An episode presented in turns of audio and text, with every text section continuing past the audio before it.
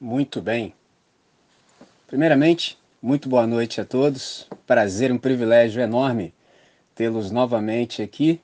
Graças a Deus pelo milagre da tecnologia, como bem disse a nossa diretora, tecnologia é uma grande facilitadora de processos. Então, por exemplo, a pandemia permitiu que o nosso colégio ele fosse ampliado em sua voz. Por exemplo, agora, muito daquilo que nós compartilhamos intramuros conseguiu atingir, por exemplo, o seu lar. Por exemplo, uma reunião como essa, em dado momento, seria impossível não fosse a bênção da tecnologia. Um dos nomes que o ser humano tem, além de Homo sapiens, é Homo faber. O que é o Homo faber? É o fabricante de ferramentas. Nós sabemos fazer isso desde sempre. Por exemplo, ah, um dia, o lápis se tornou, por exemplo, a extensão dos nossos dedos. Um dia, o livro se tornou a extensão dos nossos pensamentos. E é exatamente essa tecnologia hoje que nós usamos agora online que facilita que, que nós estejamos todos juntos a despeito da distância. Então, primeiramente, é um prazer tê-los aqui nessa segunda ocasião, nessa segunda oportunidade. O nosso tema ele é magnífico, fantástico, pertinente para a hora criando filhos à maneira de Deus.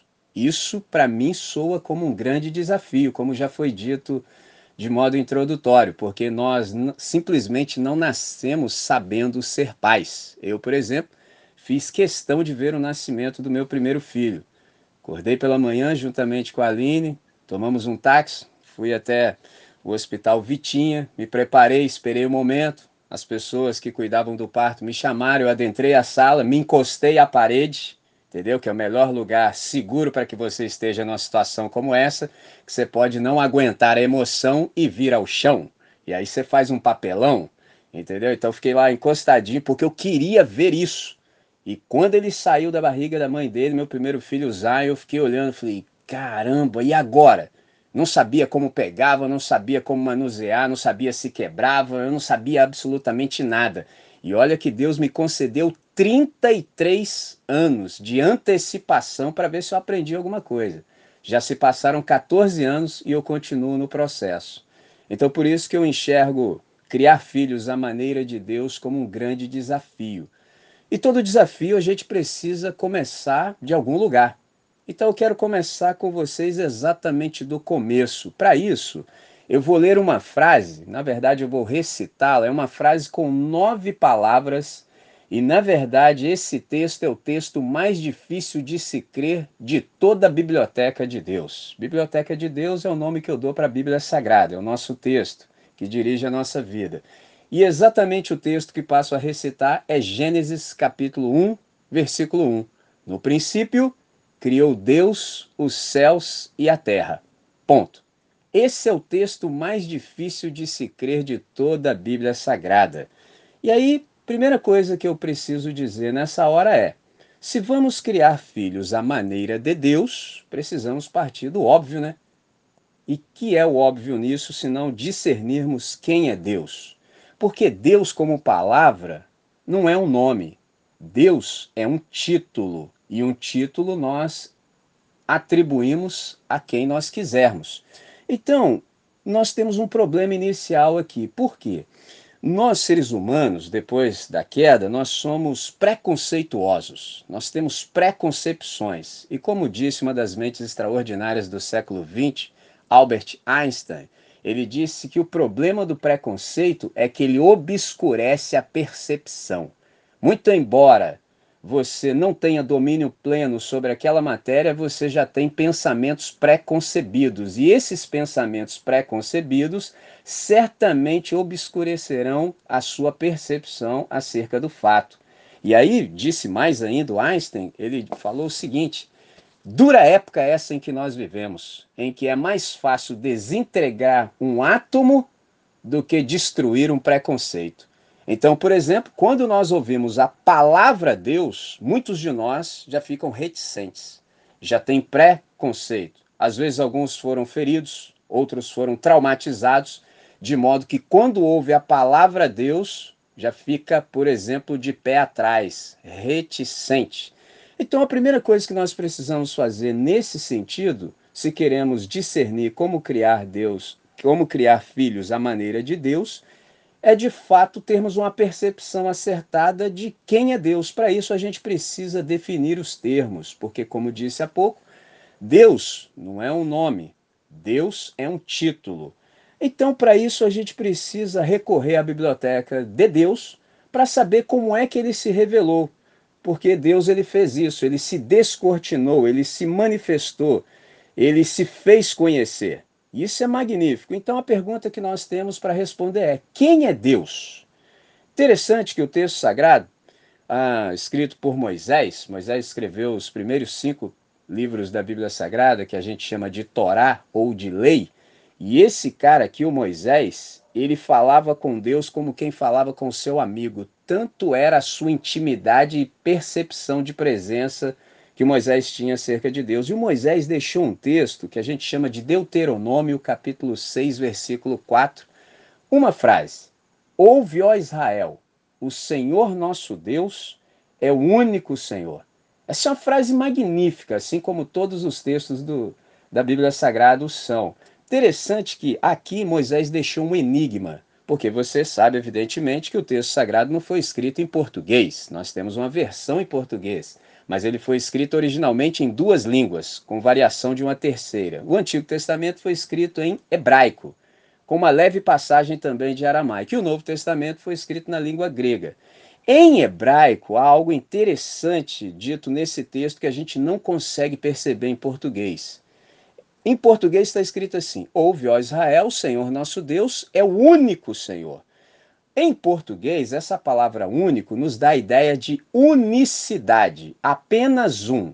Mas em hebraico é extremamente mais profundo. A palavra que é usada aqui para Deus, único, é errad. Em hebraico nós temos duas palavras para um, uma, único, única. Tem a palavra Yahid e a palavra errad. Por exemplo, se eu quero usar a palavra para um lápis, uma caneta, eu uso a palavra Yahid. Agora, quando eu quero me referir a uma unidade composta por outras unidades, eu não uso Yahid, eu uso Errad. Por exemplo, um cacho de uvas. Um cacho de uvas é uma unidade composta por outras unidades e só reconhecida como tal. Então a palavra é Errad. O que está sendo dito que o Moisés falou há séculos e às vezes as pessoas não percebem, é que Deus é uma família, Errad, é uma unidade composta por outras unidades. Deus é o Pai, o Filho e o Espírito Santo. Deus é uma comunidade. Isso é magnífico. E quando Deus, que é uma comunidade, resolveu criar, ele só poderia criar uma outra comunidade. Então a primeira questão é: quem é Deus? Deus é uma família, Deus é uma comunidade. Deus é a Trindade. Então, nessa Trindade, nós colocamos o título Deus, nós afixamos o adesivo Deus na Trindade. Quando essa família criativa resolveu de fato criar, ela fez outra família assim como ela, a sua imagem e semelhança. Foi exatamente isso que Deus fez. E com isso eu já estou te dizendo que não foi por acaso, foi pensado. Então havia intencionalidade na Trindade quando criou a humanidade. Isso para nós é magnífico. Então Deus fez outra família conforme a sua imagem, conforme a sua semelhança. Pergunta agora é: para que, que Deus fez isso? Porque Deus não tem carência de nada. Então ele não precisava criar. Então, se ele criou, ele deve ter um propósito propósito de Deus na criação foi organizar o caos, porque se você já leu pelo menos uma vez o relato inicial da criação, você percebe que no verso 2 diz que a terra era sem forma e vazia. Algo sem forma a gente conhece, algo vazio também. Agora, algo sem forma e vazio transcende a nossa capacidade de compreensão. Nenhum de nós sabe o que é algo sem forma e vazio. Essa é a maneira poética que o Moisés encontrou de descrever o caos. Deus, na sua atitude criativa, ele organizou o caos. O que, que é o caos organizado? É o cosmos. Por exemplo, eu vejo aqui inúmeras mães. As mães sabem do que eu estou dizendo, porque existe um produto que origina-se da palavra cosmos, que é cosmético. Aliás, é a indústria que mais vende no planeta, é a indústria dos cosméticos. E eu acho que você já pegou o que, que eu quero dizer com isso. Pegou? Então a ideia é o seguinte: Deus ele fez exatamente a criação para organizar o cosmos. E é interessante perceber que muitas pessoas fazem uma imagem para que tenham um Deus. O Deus criativo ele fez a raça humana, a humanidade, para que ele tivesse uma imagem. Nos três dias iniciais da criação, Deus deu forma. Nos três dias subsequentes, ele deu conteúdo. E no sexto dia da criação, ele colocou a imagem dele no planeta. Isso é magnífico. Para quê? Para que nós cooperássemos com ele para organizar o caos. E aí eu quero chamar a atenção para vocês para uma particularidade do versículo número 1 de Gênesis. Eu disse que esse texto é composto por nove palavras. Só que eu quero destacar as quatro primeiras. Observe que está escrito assim: No princípio, criou Deus. Até aí. No princípio, criou Deus. Interessante que em português a gente não fala do jeito que está escrito aqui, não. E aí eu quero te dizer algo que pode ser que você nunca tenha me ouvido, os seus filhos já ouviram. Nós precisamos nos aproximar da Bíblia desconfiados que tem alguma coisa no texto que a gente não percebeu. Aqui tem uma. Só que às vezes a gente lê muito rápido e não se dá conta. Em português a gente não fala assim, no princípio criou Deus. Em português a gente fala assim, no princípio Deus criou. Traduzindo, o verbo vem depois do sujeito. Mas em hebraico é diferente. Aí você fala, ué, por quê? Há algo sendo dito aqui que a gente não percebeu. A força está no verbo. Aí a gente tem que fazer uma pergunta: qual? Qual é a função do verbo? Função do verbo é estabelecer conexão. Então, por que, que nós precisamos dessa conexão? Porque a vontade de Deus expressa pelo verbo é a norma de funcionalidade do universo, traduzindo e aplicando. Enquanto o verbo não nos preceder na existência, nada faz sentido. Por isso que tem muita gente no planeta absolutamente perdida. Por quê? A norma de funcionalidade do universo é a vontade de Deus. Tudo que está fora da vontade de Deus está disfuncional. Aí a gente pergunta ainda mais, mas o que, que isso quer dizer afinal de contas? Ora, se há Deus, há também, consequentemente, a maneira certa de se viver e de se fazer todas as coisas, porque o planeta é dele. Não se pode viver no planeta que é dele de qualquer maneira. Então é preciso saber como é que Deus quer que vivamos, ou seja, qual é a sua maneira, qual é o seu modo, qual é o seu jeito. Se nós dermos ouvidos à voz de Deus, tudo flui, o que não significa que a nossa vida vai ser uma maravilha, um mar de rosas. Não é isso que eu estou dizendo. Eu estou dizendo que aquilo que há para acontecer vai acontecer a despeito das situações contrárias, a, des, a despeito das adversidades. Traduzindo mais ainda, no final vai dar certo. É simples assim. E se ainda não deu certo, é porque ainda não chegou no fim. Isso é magnífico, mas só se a gente der ouvidos à voz de Deus. Então, o que eu estou dizendo é que a parte de Deus nada faz sentido. Por que, que nada faz sentido? Eu vou usar duas palavras gregas. Uma é telos e a outra é ethos. Telos traz a ideia de finalidade existencial. E ethos, de onde vem a nossa palavra ética, comportamento coerente com a finalidade. Traduzindo, por exemplo, eu tenho um lápis aqui próximo de mim. Esse lápis serve exatamente para escrever. Eu não posso pegar esse lápis e tentar martelar um prego na parede. Afinal de contas, é função do lápis escrever e não martelar. Então, traduzindo, tudo que não é coerente com a sua finalidade existencial está disfuncional. Quando nós aplicamos isso à nossa vida, a gente começa a se dar conta do seguinte: muitos de nós não sabem qual é o seu próprio telos, ou seja, qual é a minha finalidade existencial no planeta. Uma cadeira tem uma finalidade existencial. Ora, eu também tenho, mas se eu não sei qual é a minha finalidade existencial, eu fico absolutamente perdido na existência. Então, por mais que eu procure acrescentar coisas que se pegam à minha vida, eu não encontro nelas satisfação, porque a minha satisfação está exatamente em viver conforme a minha identidade, o meu telos e a minha vocação. Como é que isso se aplica, por exemplo, a nós? Por que, que nós temos dificuldade, às vezes, durante o nosso percurso? Por uma questão muito simples. Todas as criaturas no universo sabem qual é o seu determinado telos. Elas sabem. Elas sabem qual é o seu respectivo lugar na criação. Aí você fala, por que, que as criaturas sabem? Porque elas são determinadas biologicamente. Ninguém precisa ensinar, por exemplo, um gato a ser gato, um cachorro a ser cachorro. Não é necessário um pássaro a ser pássaro. Eles já foram feitos determinados biologicamente. Nós não. Por isso nós estamos em crise. Porque enquanto a gente não se encontrar com o nosso telos, nada faz sentido, porque fora do verbo tudo é ilógico, tudo é caos, tudo é colapso, tudo é incoerente com a finalidade, com a identidade. Então a nossa pergunta é: como é que nós fazemos então para viver e fazer o que deve ser feito? A gente faz isso a partir de uma nova consciência. Por exemplo, quando nós cremos que aquele primeiro versículo da Bíblia é verdade, nós não fazemos mais nada em absoluto na vida sem consultar a Deus. Simples assim. Então, nós sempre damos ouvidos a Deus, por uma questão óbvia. Porque Deus passa a ser a última verdade, tanto nos nossos pensamentos quanto em nossas vidas. Simples assim. Como é que tudo isso se aplica à nossa vida? Da maneira mais simples, porque o Evangelho ele é chocantemente simples.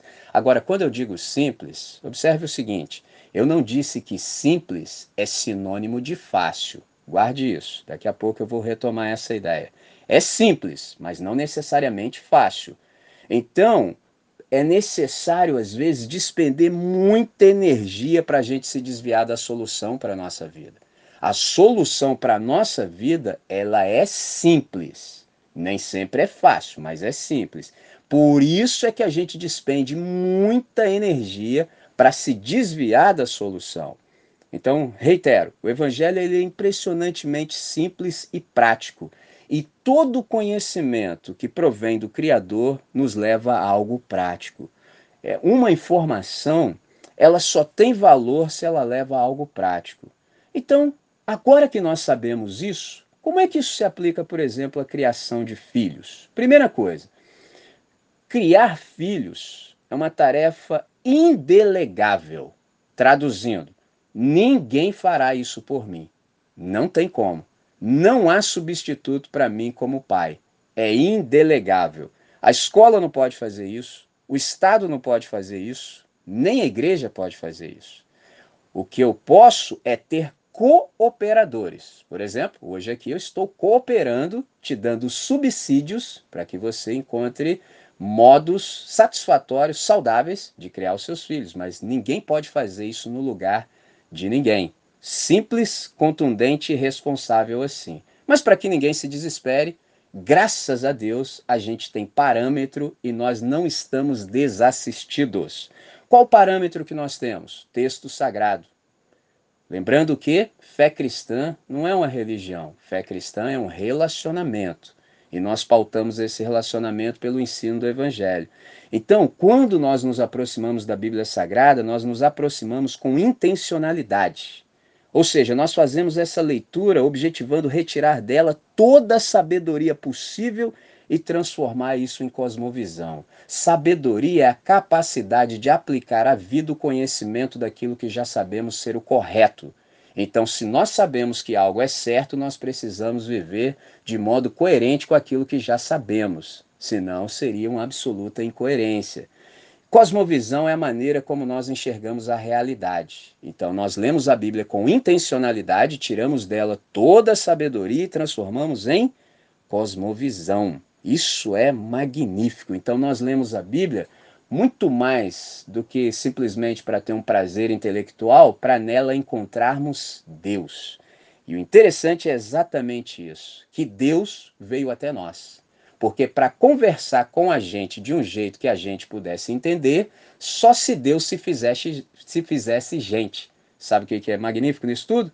É que ele se fez gente na pessoa de Jesus de Nazaré. Porque no início eu lhes disse que Deus é uma família. É o Pai, o Filho e o Espírito Santo. Uma das pessoas de Deus veio até nós e viveu conosco para que nós soubéssemos como é que se vive da maneira certa e se faz tudo certo da maneira como se deve fazer. Isso é sensacional, isso é magnífico. Por isso que João 1,14 diz que e o Verbo se fez carne e habitou entre nós, e vimos a sua glória, cheio de graça e verdade, como unigênito do Pai. Traduzindo, pela primeira vez a humanidade viu um ser humano de fato e de verdade.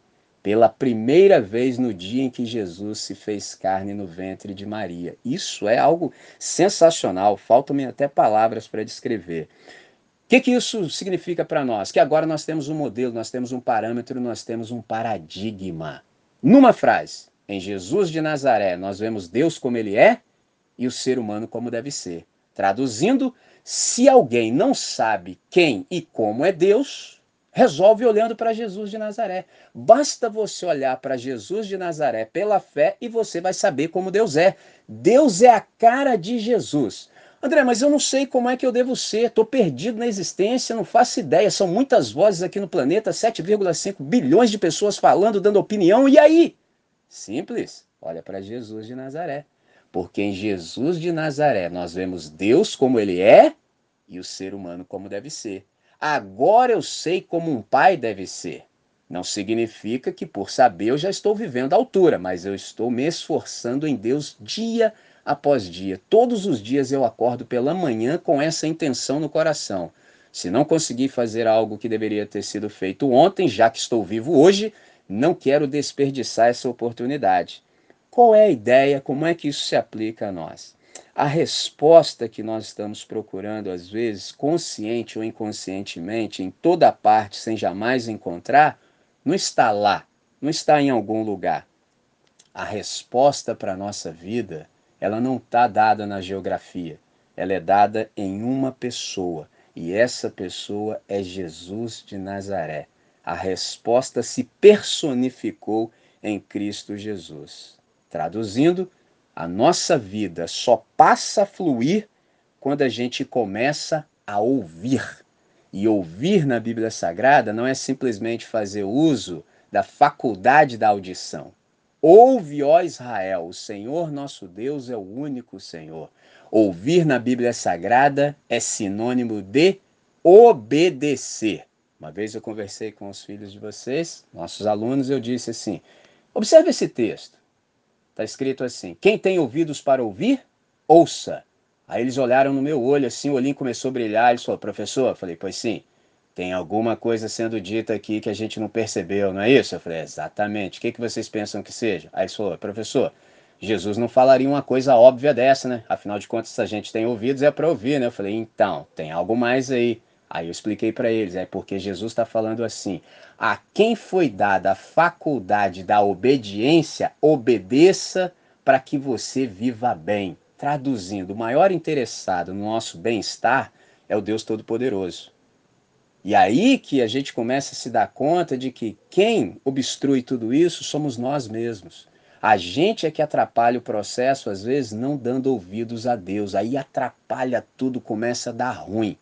Por isso é que eu chamo a atenção para vocês e já caminho para o nosso encerramento para essa questão. Primeira conversa que eu tive com os nossos alunos, por exemplo, do sexto, sétimo ano, desde que os conheci, foi sobre criancitude. O que é criancitude? Jesus disse certa feita o seguinte no Evangelho: Se vocês não se tornarem como crianças, vocês estão inabilitados para participarem do reino de Deus.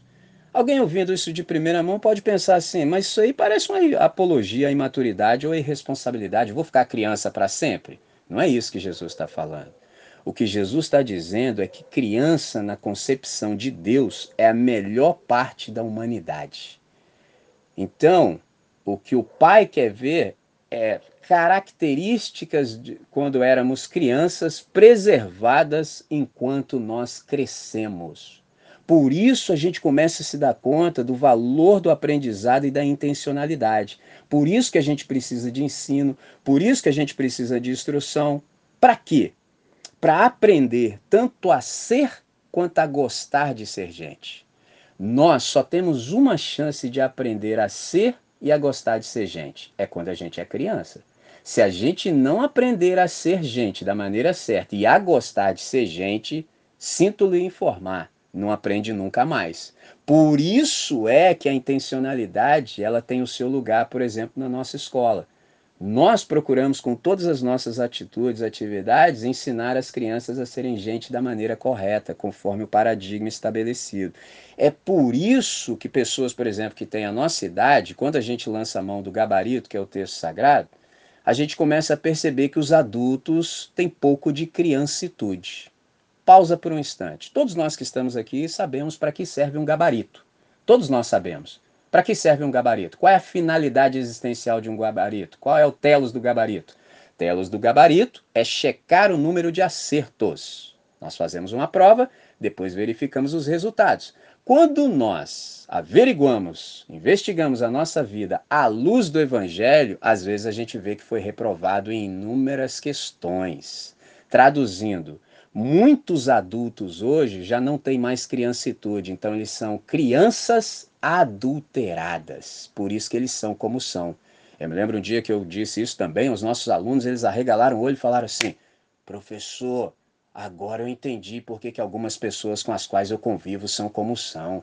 É porque eles não têm mais criancitude, né?" Eu falei: "Exatamente isso. Então, como vocês têm, preservem-na, para que quando vocês cresçam, vocês não fiquem dessa maneira aí. Pegou a visão? Então, caminhando, como é que isso tudo se aplica a nós? Qual é a boa notícia que eu tenho para compartilhar? É que há um caminho melhor. Por que, que eu digo que há um caminho melhor? Porque, por exemplo, todos nós que estamos aqui, sem exceção, fomos educados pelos nossos progenitores segundo melhor lhes parecia. Eles acharam que aquele método de educação era bom e nos criaram assim. Nós tendemos a repetir. Meu pai, por exemplo, que já não mais está aqui, Certa feita ele disse comigo: Não, meu pai me tratou assim, vou te tratar também. Aí eu pensei: Ué, mas se você foi tratado daquela maneira e não gostou, por que você, pois, reproduziria isso comigo? Seria uma insensatez. Então, o que, que eu estou dizendo? Que há um caminho melhor. Qual é o caminho melhor? É a grande pergunta. Para isso, a gente precisa responder duas perguntas. Primeiro, nós precisamos fazê-las diante dos nossos filhos e procurar em Deus resposta para ambas as perguntas. A primeira pergunta é, por exemplo, eu tive o prazer de ver meu primeiro filho nascer. Eu estava lá. O segundo nasceu mais rápido. Aliás, o primeiro ele não nasceu, ele foi tirado da barriga. O segundo não. O segundo estava na pressão, já queria sair, então não tive a oportunidade de estar lá. Primeira pergunta quando nós nos deparamos com uma criança que acabou de chegar no mundo é: o que será dessa criança? Essa é a pergunta por excelência. O que vai ser dessa criança? E aí você pode perguntar, mas por quê? Porque se essa criança chegou no planeta, é porque Deus continua acreditando na humanidade. O dia que parar de nascer gente no planeta, aí deu ruim. Aí acabou mesmo. Enquanto estiver nascendo crianças, há esperança, porque um dos nossos filhos, observe isso que eu estou dizendo, um dos nossos filhos é que vai resolver essa bagunça aqui. Deus vai usá-lo para botar ordem nesse caos. Viu como é que isso é sensacional? Então, quando o nosso filho chega no planeta, a primeira pergunta que a gente faz é: o que vai ser dessa criança? Ou seja, qual é o seu telos? Para que, que ele veio? Qual é a sua vocação? E aí vem a segunda pergunta: qual será o modo de vida dessa criança? Como é que eu instruo essa criança para que ele seja quem ele deve ser?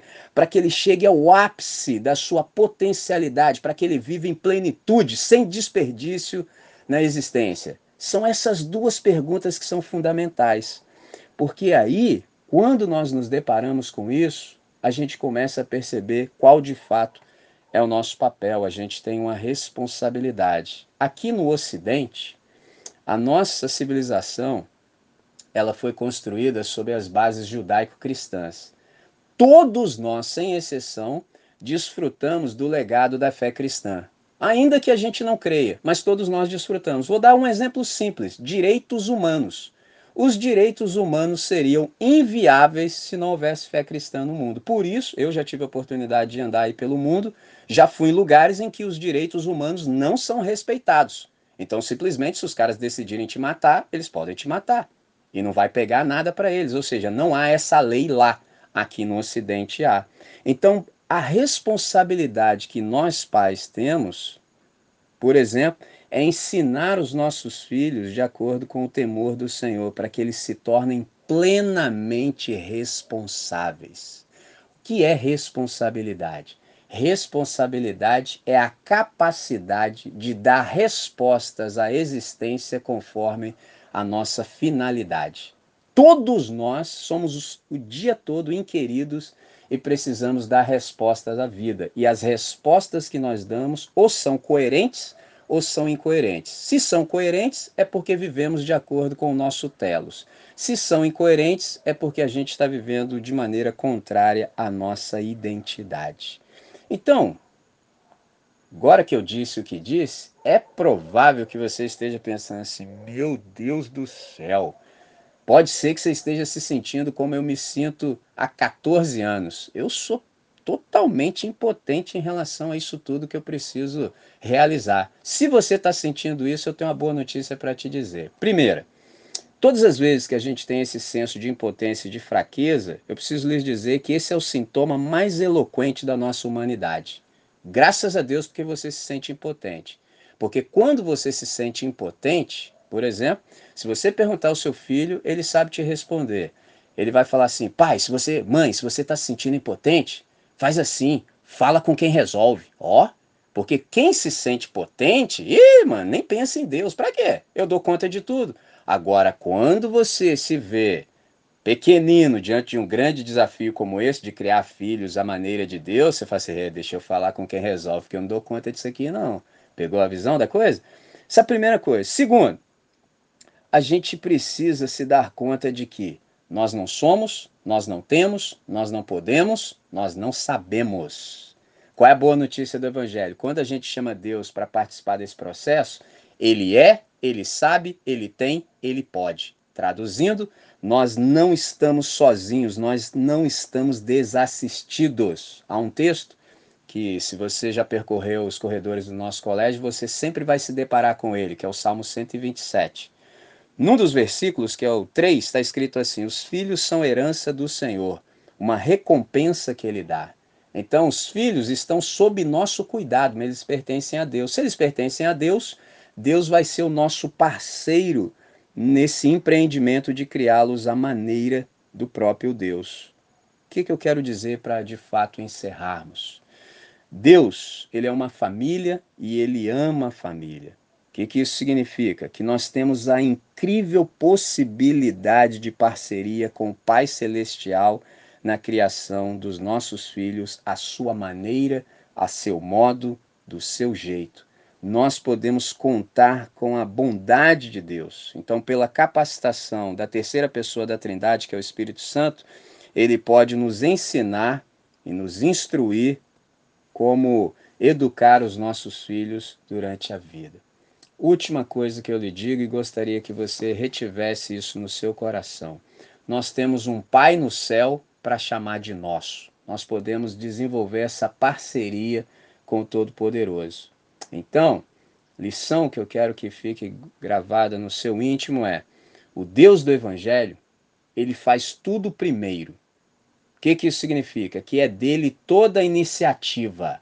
Ele já começou esse processo. Na verdade, ele só está chamando a nós para que nós entremos naquilo que já está feito, já está preparado. Então, traduzindo, basta que a gente dê ouvidos. E ele vai fazer tudo o que deve para levar isso a bom termo, para que no final dê tudo certo.